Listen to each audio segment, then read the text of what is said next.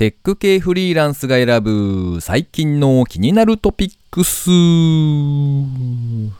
今回は74回目の配信となります。この番組ではフリーランスのエンジニアである私 S が最近気になったニュースや記事をサクッと短く紹介しております。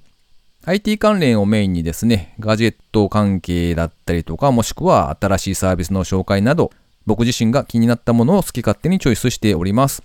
ご意見、ご感想など、ハッシュタグカタカナでテクフリでツイートをいただけるとありがたいです。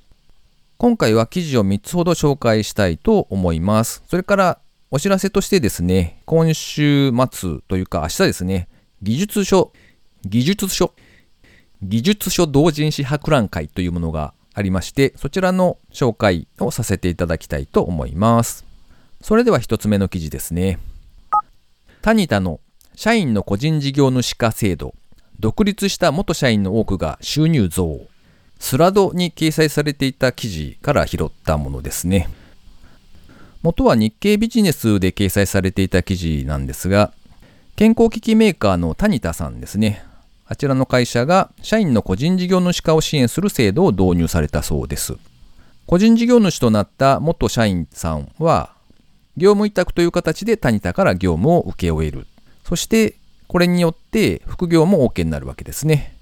また、働く時間帯ですとか、働くその量なんかもコントロールができるようになるということで、す、で、に26人がこの制度で独立をされたそうですね。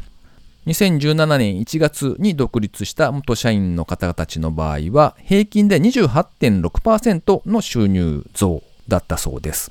で、この記事がスラドの方で掲示板で乗っかっておりまして、それに対していろいろなコメントがされていたという形なんですが、まあ、あれですね。ほとんどのコメントが企業側に都合がいいだけみたいなものがやっぱり多くて、うん、なるほどなと思って見ておりました。そのスレッドの中でですね、えー、紹介されていたとあるブログのページがありまして、フリーランサーは給料の何倍もらえばトントンになるの？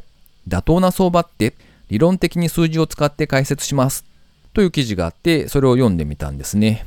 で、まあ何が書いてあるかというと、じゃあ社員で働いていた時の収入を100%としたら、何パーセントフリーランスの人は稼がないといけないのかっていう、まあよくあるお話ですね。で、それがまあ数字を使って書かれているっていう形なんですが、えまあざっと上げていくと、残業手当が出なくなるんで、その分で3%。有給休暇というのがあったはずなので、その分で9%。社会保険は会社が半分持っていたので、これで15%。退職の積立金を考えると、それが8%。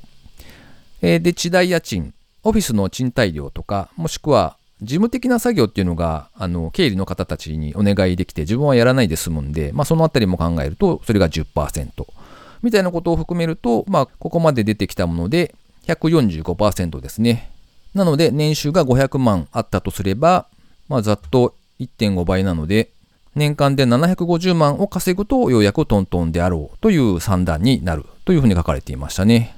で、まあ、この記事の中ではさらに仕事がずっと続くわけじゃなくて、やはり途中で途切れてしまい、営業とかですね、その仕事を獲得するために奔走するっていうのが出てくるので、まあそれが1ヶ月間を営業のために走り回って、で3ヶ月契約が続くっていうのが繰り返されたのも想定すると、その結果としては193%、約2倍ですね。その金額になるとようやく、まあフリーランスになって良かったねと言われるレベルというふうに書かれておりました。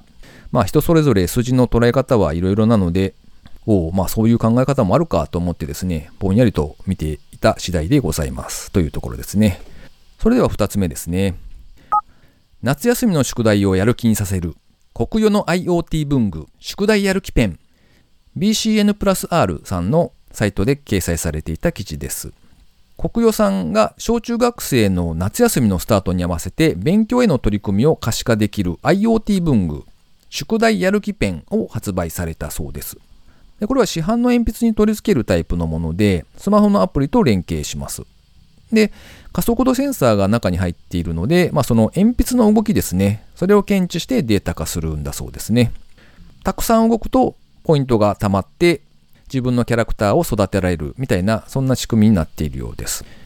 現在販売しているのはですね、国用さんの公式のオンラインショップ、国用ショーケースで取り扱っているだけだそうですね。税別価格で4980円。専用アプリは iOS 版のみということだそうです。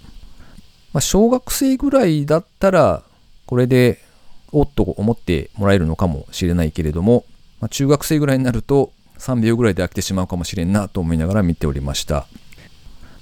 3つ目ですね。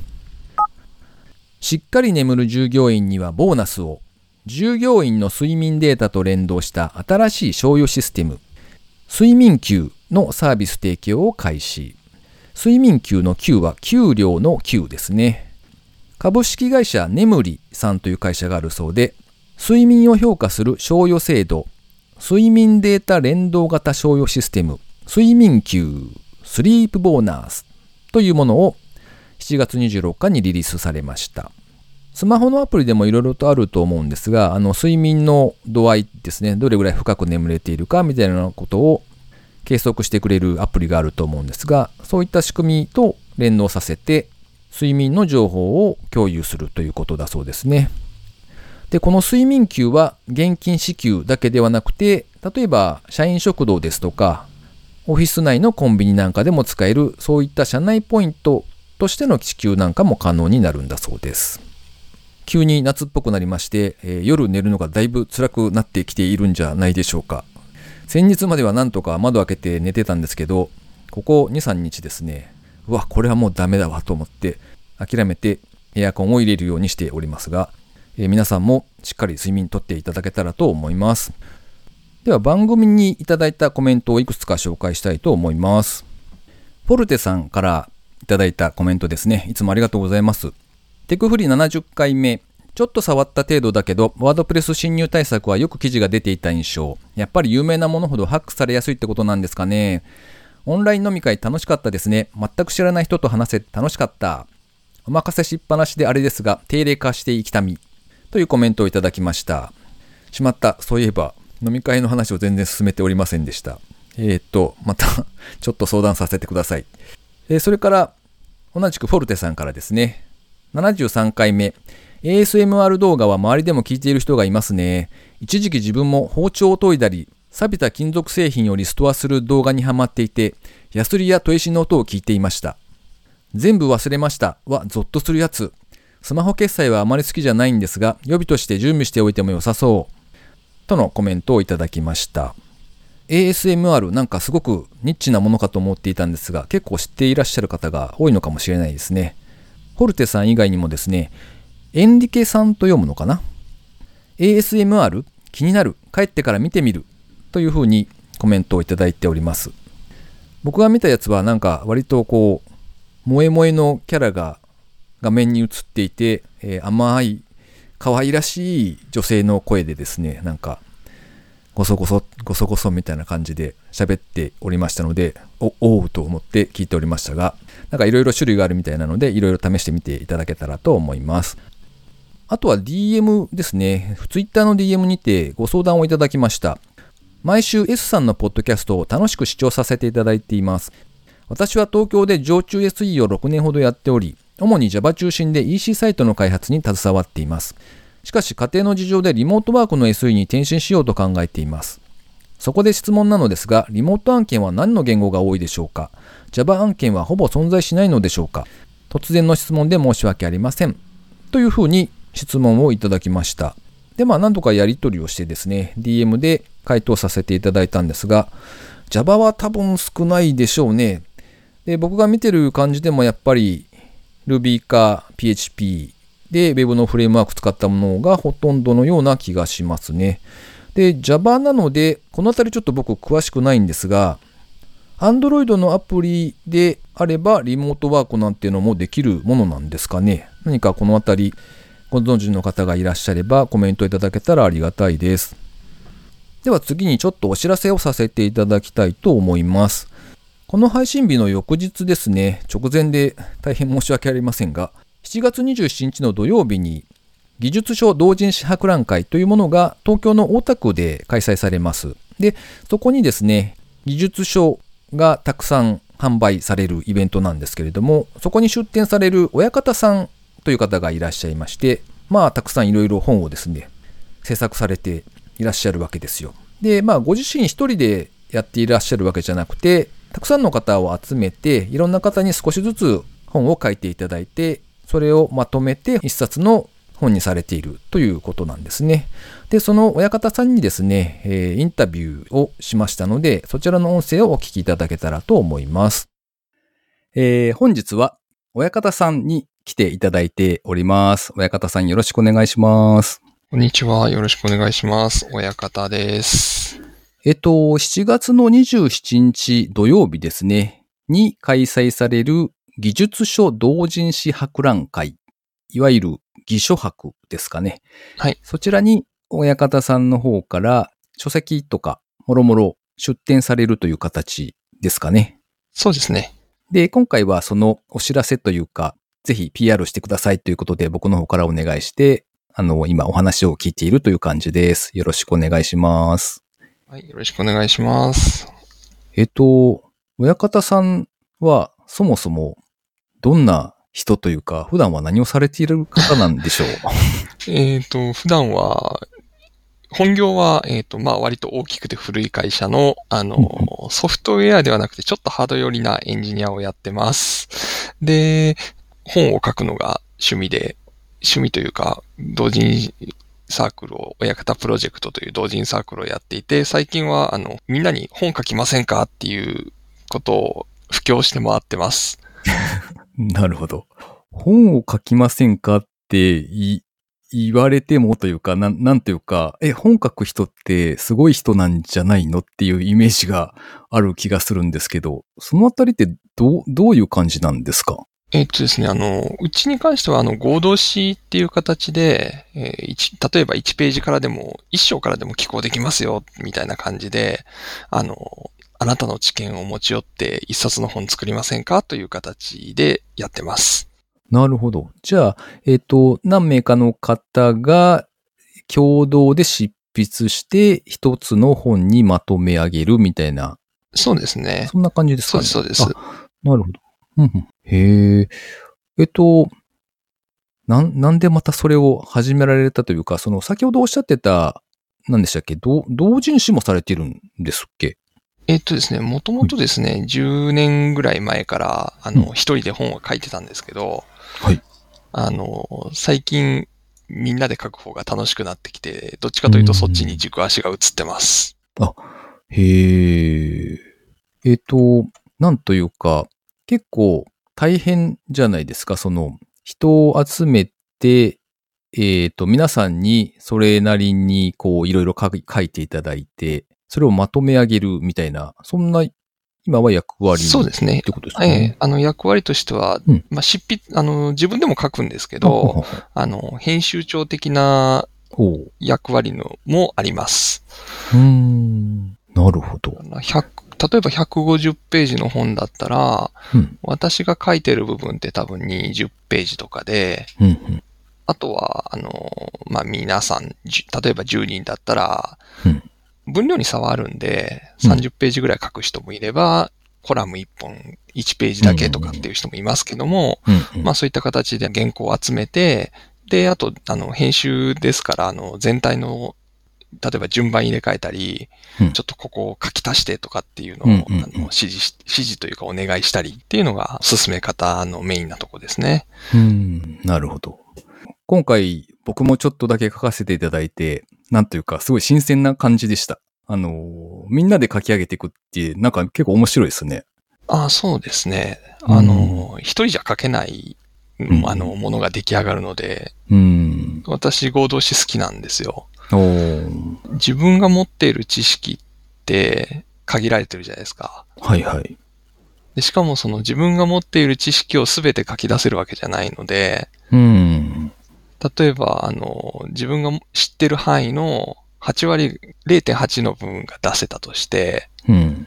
もう一人いれば、はいはい。0.8たす0.8で1.6の本が出来上がるんですよ確かに。うん。で5人いれば4.0、あの、自分が書くやつの4倍のな内容の本ができると。うんなるほど。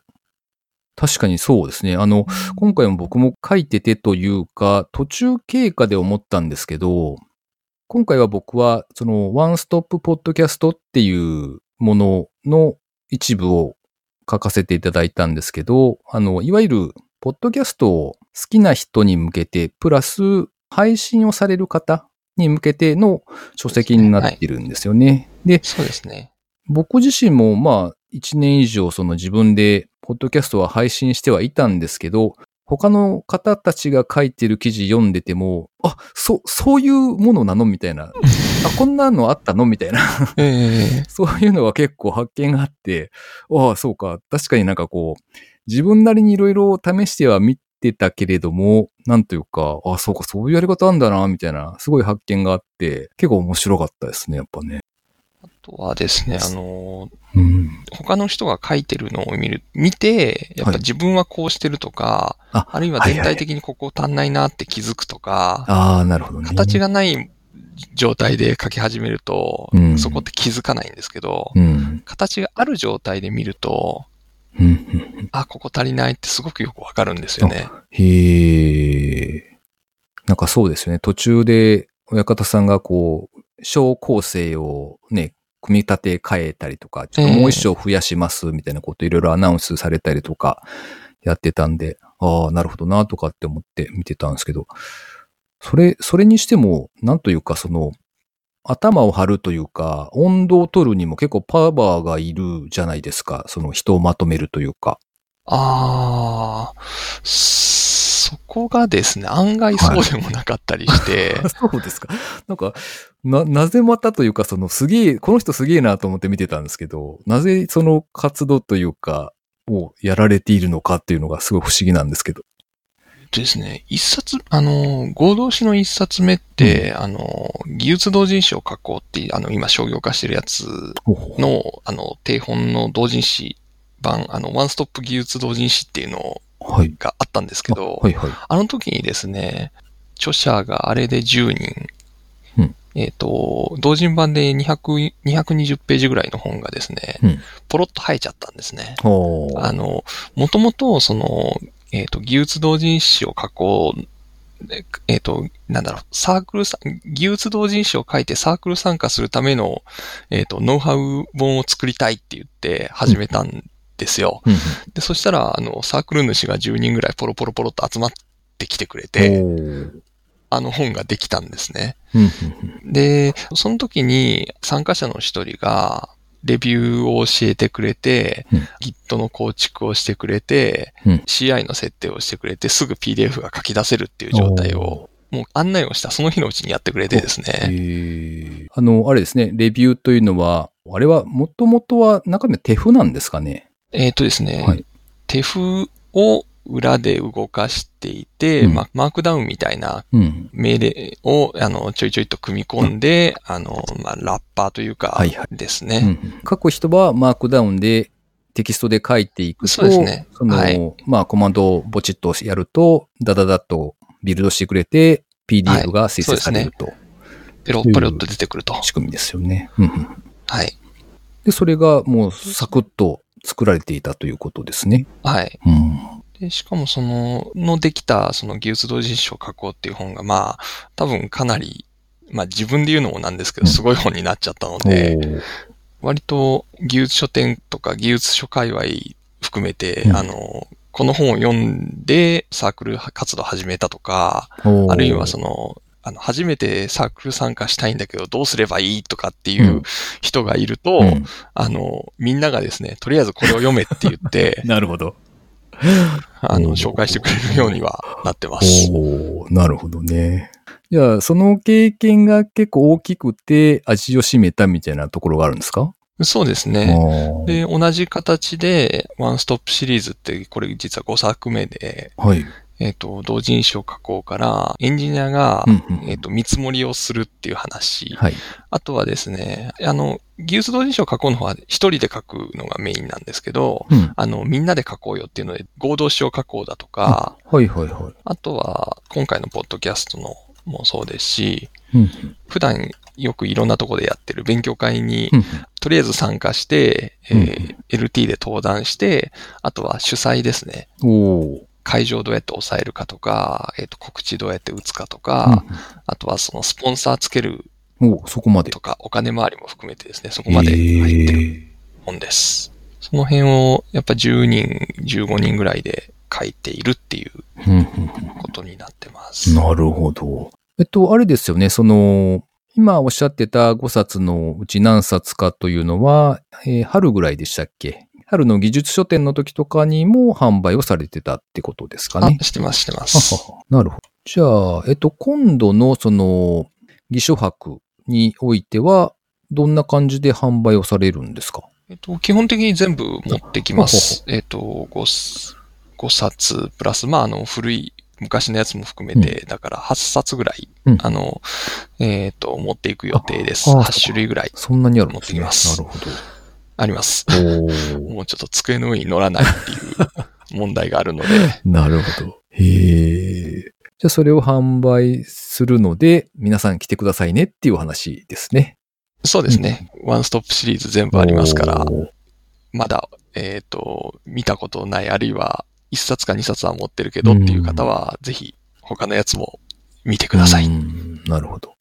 これちなみに、あの、開催が東京じゃないですか。で、はい僕みたいにこう地方にいる人は、あの、なんかこう指を加えて見ている感じがあるんですけど、いけない人ってなんか手があるんですかね？えっ、とですね、まず、あの、電子版が、あの、ブースでやってます。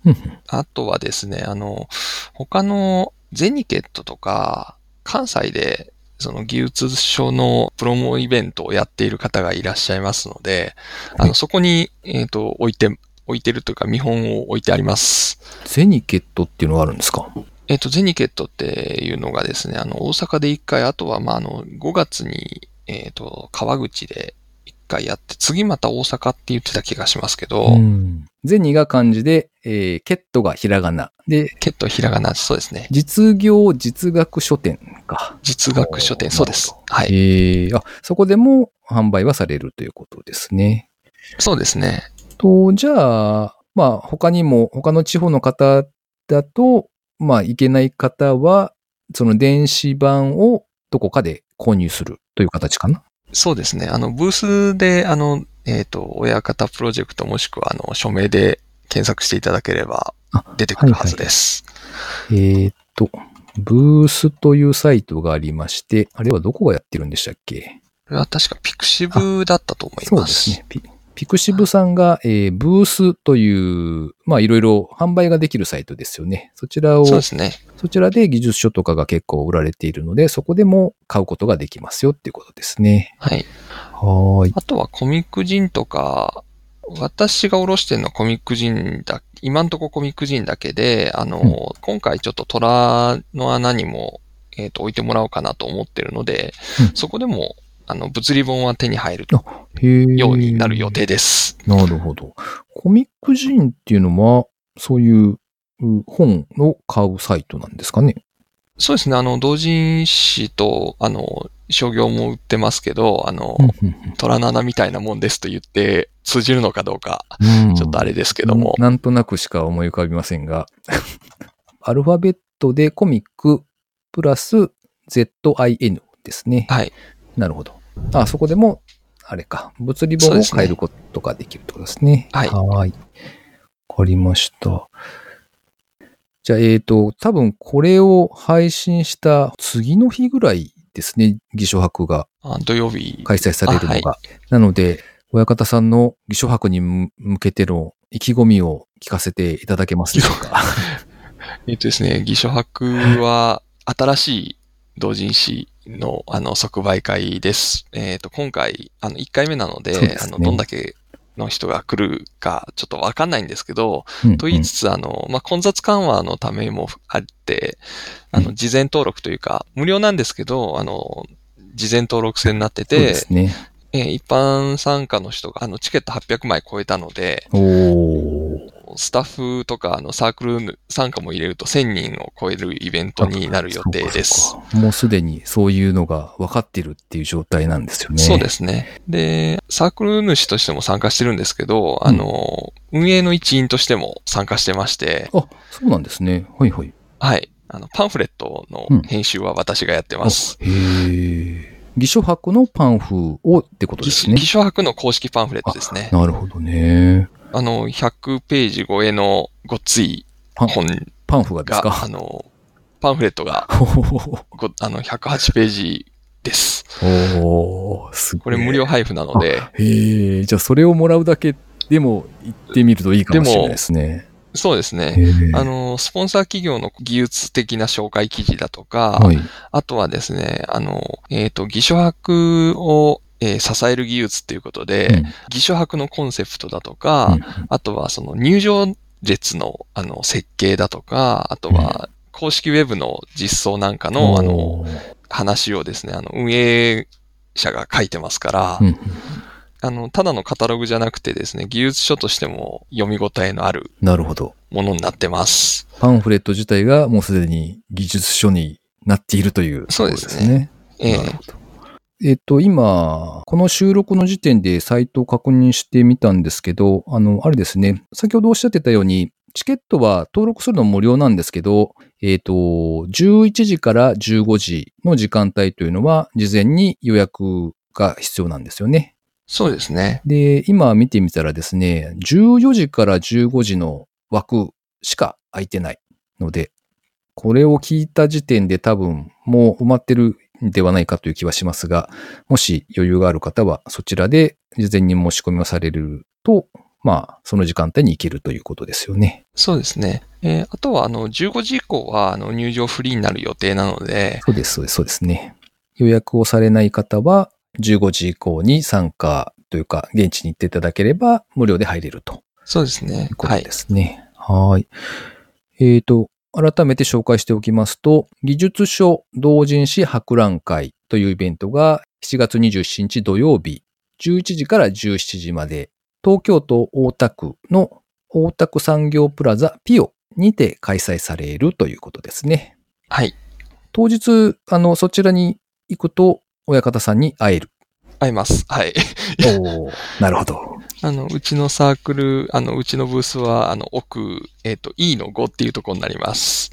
ほうほうほう。じゃあそこを目指していくと、親方さんが伝統を構えてるわけですね。はい。大体、あの、サークル数で言うと70サークル弱、おあの、ありますんで、そんなに混雑しないと踏んでます。あの、ぎゅうぎゅうとか、あの、コミケみたいにぎゅうぎゅうでどうしようもないみたいなことはないと思いますんで、そっか。そのための仕組みがそうやって作られてますもんね。そうですね。うん。なるほど。じゃあ割と、あの、ゆったりと回って、あの、気になるサークル主うんに話をすするというのができるといいなとうん。うん。思ってます。なるほどです。なんかちなみに、例えばエンジニア界隈というか、多少有名な方みたいなのがいらっしゃったりするんですか？その当日というか。えっとですね、あの、港川さんはいますね。あとは、あの、ハードディスクとか SSD のベンチマークのクリスタルインフォでしたっけ、ああのあ、はいはい。水晶しずくさんがいらっしゃいます。ん。へえ。あとは、あの、まあ、技術書店の、あの、有名な、有名なというか、割と、うん、割と有名なサークルは何サークルかいますね。あの、グロスファクションとか、なるほど。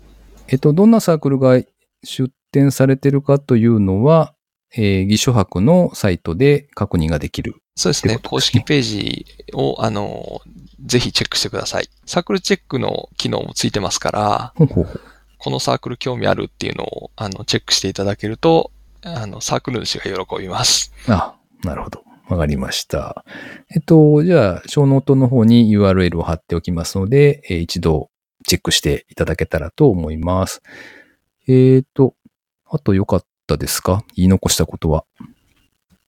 そうですね。あの、もし、えっ、と、技術書博、ちょっと都合が悪いということであれば、うちのサークルで言えば、あの、コミケ、えっ、と、の4日目も、えっ、と、参加してます。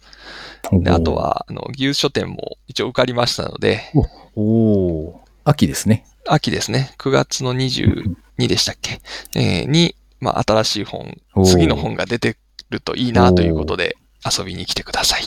ちなみに、あなんか技術書書くって意外に面白そうじゃんとかって思った人はどうすればいいんでしょ本を書きたいですっていうのを、あの、メンションを飛ばすか、親方さん僕に向かって、はいえー私にメンションを飛ばしてもらえれば、あの、拾いますし、時々、あの、本書きたいというのをエゴサしてるので、はい。あの、それを言ってくれればうん、じゃあ書きましょうって言って、あの、声かけます。引きずり込まれるパターンですね。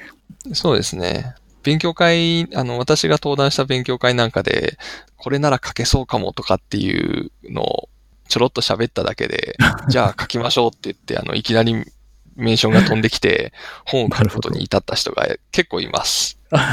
なるほどね。そうか、そうか。まあ、じゃあ、あの、そんなにハードルは高くないので、ぜひぜひ皆さんもっていうところですかね。そうですね。あの、1ページからで、本当にあの、最初の方に言いましたけど、1ページからでも書けますし、うんうんうん。あの、コラム 1, 一本でも OK です。で、あとは環境構築もなくて、あの、雑にマークダウンかプレーンテキストで書いたやつを送ってもらえれば、こっちでコンバートしますから。そうですね。今回も僕も参加してて、一応自分で環境構築はしたんですけど、いろんな方がいらっしゃって、あの、テキストを誰かに投げて、これ頼みますって言ったら、その人がそうですねコ。ミットしてくれて、みたいなはいの。がありましたもんね。じゃあ、あの、本を書く人がたくさん増えると嬉しいなっていうところですね。そうですね。はーい。えっ、と、じゃあ、今回は親方さんへのインタビューでした。ありがとうございました。ありがとうございました。というわけで、親方さんへのインタビューでした。僕自身がちょっとその場所に行けないので寂しいんですが、僕も一部執筆に参加させていただいたので、えー皆様もぜひ興味がある方はですね、見に行っていただくか購入されていただけたらありがたいです。ポッドキャストを配信したいと思っている方とか、もしくは今自分でやられている方もですね、あ、こんな手があるのかみたいなことが結構書かれてたりするんですよ。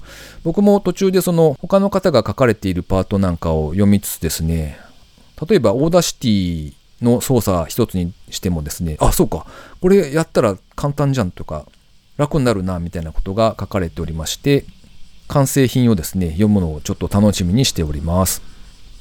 では最後にですね、個人的な近況などなどお話ししておりますけれども、えこのポッドキャストを配信しているサイトがですね、フリーランスエンジニア実体験ブログという、まあ、タイトルをつけて運営をしているんですね。で、これは僕自身がフリーランスになった時に、まあ、サイトを一つ用意しないとなと思って立ち上げたんですけれども、まあでも、続くかどうかわからんしなっていうのがありまして、結局ですね、まあ、ドメインを取らず、エクスリアというレンタルサービスを使っておりまして、で、そこのですね、exria.jp っていうもののサブドメインでスタートをしたんですよね。で、ところがですね、予想外に、まあ、ポッドキャストを配信し始めたりとか、割とアウトプットが継続できておりまして、今だと月間の PV が3900ぐらいですね。まあ、ブロガーさんとか、その、稼げるサイトを用意されている方から見ると、しょぼっていう感じなんですけど、まあ、それでもだいぶ育ってきたなぁなんてことは感じるわけで、ああ、やっぱり自分でちゃんとドメイン取っときゃよかったなぁと、えー今になって後悔しているというパターンですね。で、まあ、これがですね、ポッドキャストは特に URL 変わるっていうのが結構なダメージがあるんですよ。通常の、まあ、ブログであれば301のリダイレクトをかけておけば自動的に見てはもらえるんですけど、ポッドキャストのアプリの実装次第なので、果たしてそれだけで、こう、今までのリスナーの方が何もせずに聞き続けられるかどうかというと、だいぶ怪しいんじゃないかなっていうのもあって、ちょっと悩んだんですけれども、まあでも、今のうちにですね、早めに対応しておいた方が、もっと後になって、やっぱり変えておけばよかったってなると余計大変になるなと思ってですね、まあとうとうドメインを取りました。